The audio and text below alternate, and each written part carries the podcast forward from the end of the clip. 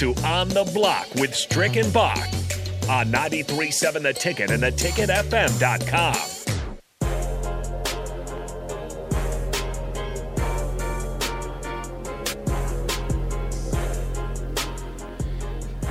This is On the Block. I am Jake Bachman. He's Eric Strickland in studio here, the former Husker, longtime NBA vet. We just ran through the Game 6 scenarios playing out in the NBA tonight, but of course, a lot of you will be glued to your TVs watching the NFL draft. And as we wrap things up here, I want to hear from you guys. Let us know your favorite draft memories. Maybe they're Husker connections, maybe it's your favorite team, or you could just tell us whatever, you know, what do you want to see happen at the draft tonight? Uh, if you want to give us a call, uh, give us a little bit of banter to go with, uh, go with us here. 402 464 5685, the Honda of Lincoln hotline, as we go uh, through some of our most memorable moments in draft history, uh, and I think there's a, a, lot of them to go through. I, I, think it was kind of interesting today. The uh, the the Giants decided to go ahead and decline Daniel Jones' rookie option, his fifth year option there, um, as they still kind of want to see. He's kind of been banged up, hasn't been great there in the Meadowlands, so they're going to uh, go ahead and decline that while having him be their starting quarterback this upcoming year.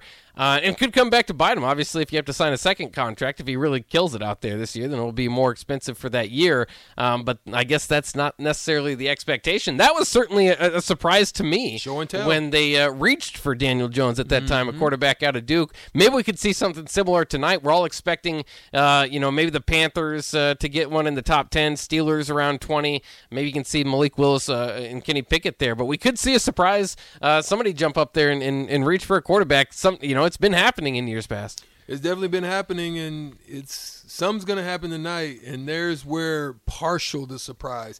You know it's going to happen, so yeah. it's not like a surprise. But if they jump up real high on some crazy tip, then yeah, yeah, yeah. some teams, oh, every year there's some team that does something um, that you just walk away. I mean, because everybody does it. The draft grades after the first round, you just go, "That was ridiculous." I don't yeah. know why they did that. I've got Somebody one reaching there. Yeah, I've got one of those ones where I was like, I, I, I pulled out hair that I well I think I had still hair back then, but but I felt like I pulled out hair I didn't have when in in in and, and I hey real quick I mean just text us because we'd love to hear 402-464-5685 what is your greatest memory of your greatest memory or the memory that was most shocking to you uh, for the NFL draft on the Sutter Heyman text line? But mine was this. In 2000 there was something that just blew my my top when it happened because I just couldn't believe it. It was when the the where were they at? Oakland. Oakland the Raiders, Raiders yeah. drafted Sebastian Janikowski. Oh yes, in the first round, and at the seventeenth pick, I was like, my mouth almost dropped down. and you you know remember those cartoons when you when when we used to watch? I mean, you might be a little younger than me. Oh yeah, Back I remember day, those cartoons where you know, they would be looking at the, the, the, the little girl dancing or whatever. Oh, yeah. And the dogs would be out there, yeah. and the mouth would fall Drops out. to the floor. Yeah, yeah, that part. Yeah. Yeah. Yeah, that was surprising. I, I kind of remember that. I believe Tim Couch, nah, maybe Courtney Brown was the first pick of that draft, but I remember that era. Um, and I'm a big Sebastian Janikowski fan, so it's nothing against him, but a, a kicker him. in the first round. Right. Uh, very surprising there. Um, I, like, I kind of think around that era, too. It might have been 99. I think that was Tim Couch's draft, maybe 98.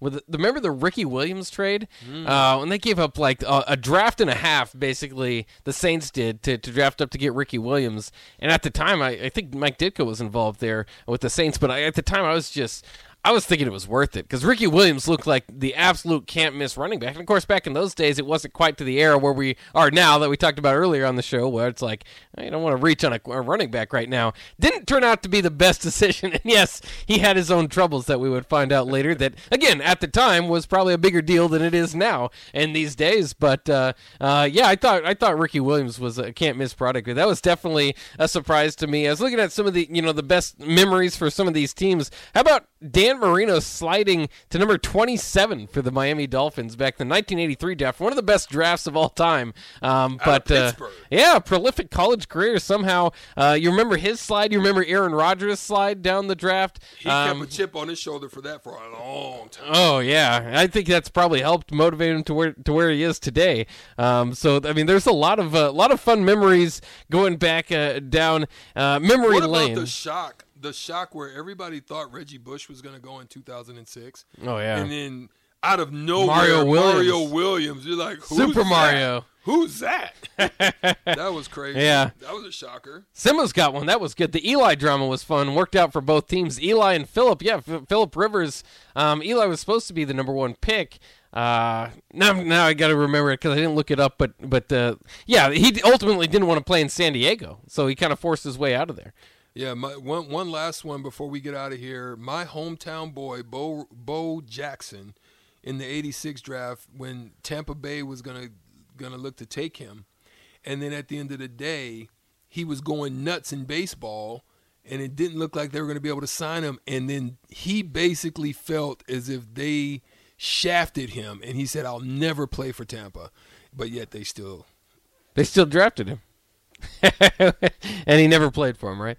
Yeah, well, it, it's uh, that's kind of the chance you have to take, and that, that's always fun. I, I love, and, you know, it's it's it, it it doesn't come off very well, but I love the little disputes that you have, like like I said with Eli Manning, where he just was uh, not going to play for San Diego, and he made it very clear um, that that was going to be the case. Um, of course, the I, I, you can kind of think back to uh, uh, the Peyton Man. Was who are you going to select, Peyton Manning or Ryan Leaf? They're, they're both uh, uh, Right. future all pros for sure. boy, what you thought? Yeah, and we kind of saw that play out. Um, but that was a big deal, and, and there's even uh, uh, again reading uh, Colin Cowherd's book. Uh, he he was a big Ryan Leaf guy, so there was definitely a debate back in that day, as, as silly as it sounds at this time. Um, and then of course, Who got the better of that deal? yeah, I think that one's pretty obvious. Uh, and then there's the uh, how about the, the the fans, the Philadelphia fans, booing the selection of Donovan McNabb for the Eagles. That was uh, that turned out pretty good for the Eagles, I have to think. Uh, Did work um, out for them. so sometimes you can see those boos play out differently. Who got that? Somebody got that in the with the Knicks too, in the uh, Porzingis with the with Oh, the yeah. Knicks. Uh, so hopefully we get some draft boos. That's why I was hoping for the Raiders to get a selection tonight. But uh, We let's didn't get to talk about the big. big draft boos that are right now playing out. We're going to talk about that maybe tomorrow.